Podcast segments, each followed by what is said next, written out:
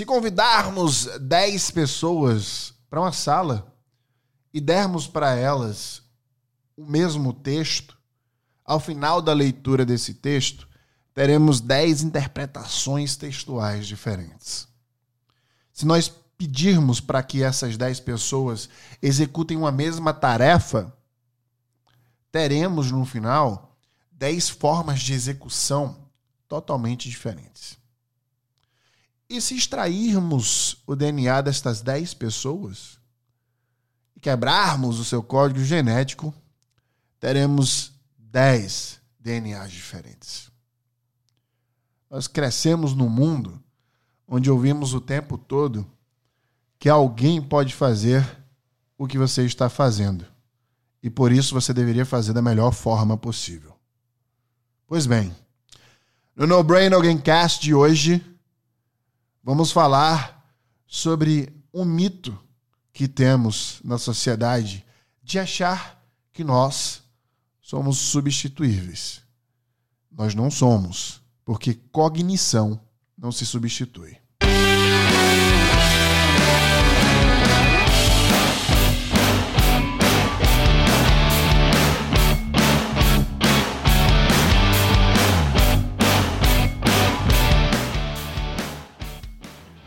Uma forma bem prática, né, de, de fazer com que é, coloque pressão sobre o seu trabalho ali, sobre as coisas que você vem executando, falar que você é um ser substituível, que o que você faz pode ser feito por outras pessoas. Bem, outras pessoas podem fazer o que você está fazendo agora, só que elas não vão fazer da forma que você está fazendo. Essa forma peculiar de execução, ela pertence unicamente a você. E isso não é uma opinião, né? Isso não é baseado numa experiência que eu tive na vida de observar pessoas trabalhando. Você nem precisa ter isso como ponto máximo aí da sua visão. É simples.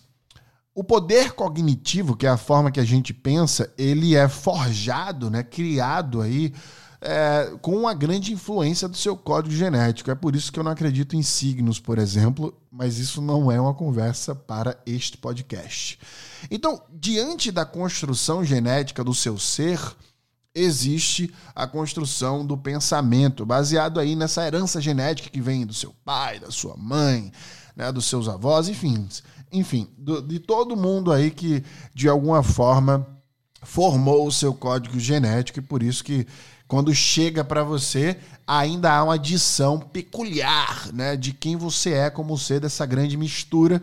E aí cria-se aí uma peculiaridade de pensamento. O seu poder cognitivo, ele, ele, ele é forjado através do que a gente chama de sinapses nervosas, né? Que é como, imagina só, como se fosse um, um, vários trovões dentro da sua cabeça, né? Uma descarga elétrica.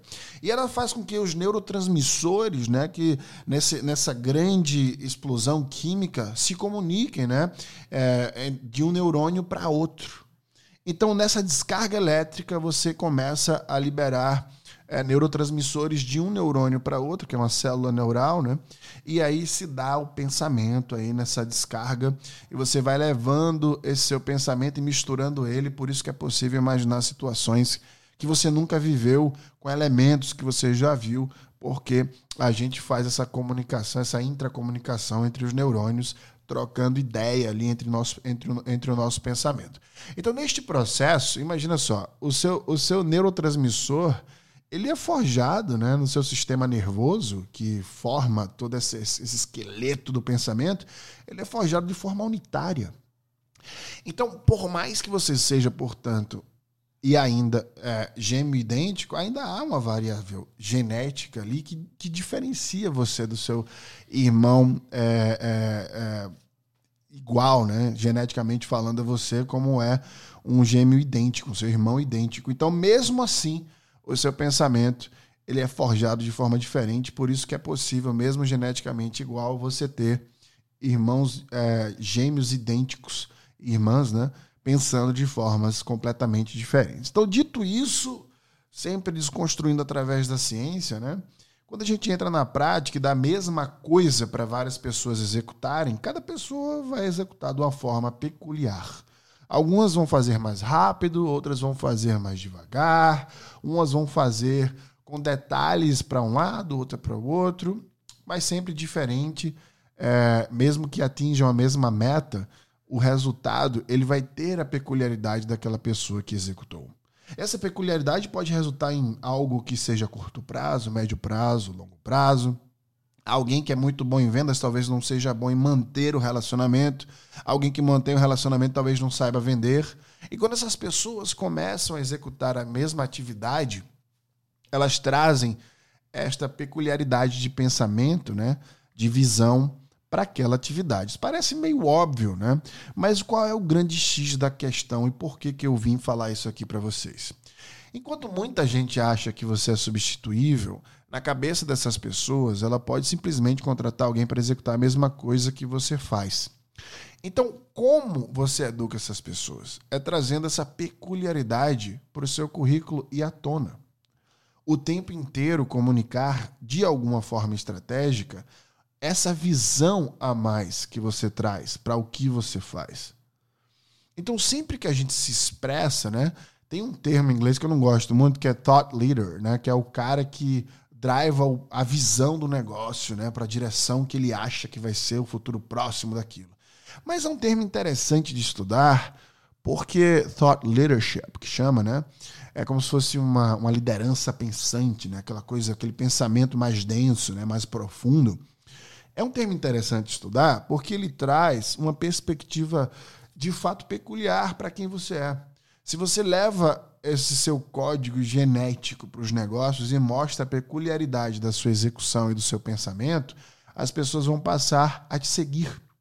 Por isso que é thought leadership, né? que é um pensamento profundo sobre liderança. E a liderança, sendo ela situacional, quando você traz esse seu pensamento peculiar, você direciona as pessoas que estão ali na sala para o teu pensamento peculiar e faz com que elas entendam ou respeitem, caso não entendam, ou respeitem, né, a forma peculiar de você enxergar o mundo. Eu particularmente recebo muito feedback nessa nesse quesito de sempre pensar de uma forma peculiar. Lembrando que isso não quer dizer que seja útil, né? Mas o pensamento de forma peculiar existindo e você é, colocando ele para fora e dando utilidade para ele, faz com que fique claro que, mesmo que você seja alguém que possa executar, né, ter outra pessoa executando o que você executa, ninguém jamais vai executar daquela forma sua de fazer o que você está fazendo. Então, você não ser substituível é justamente isso.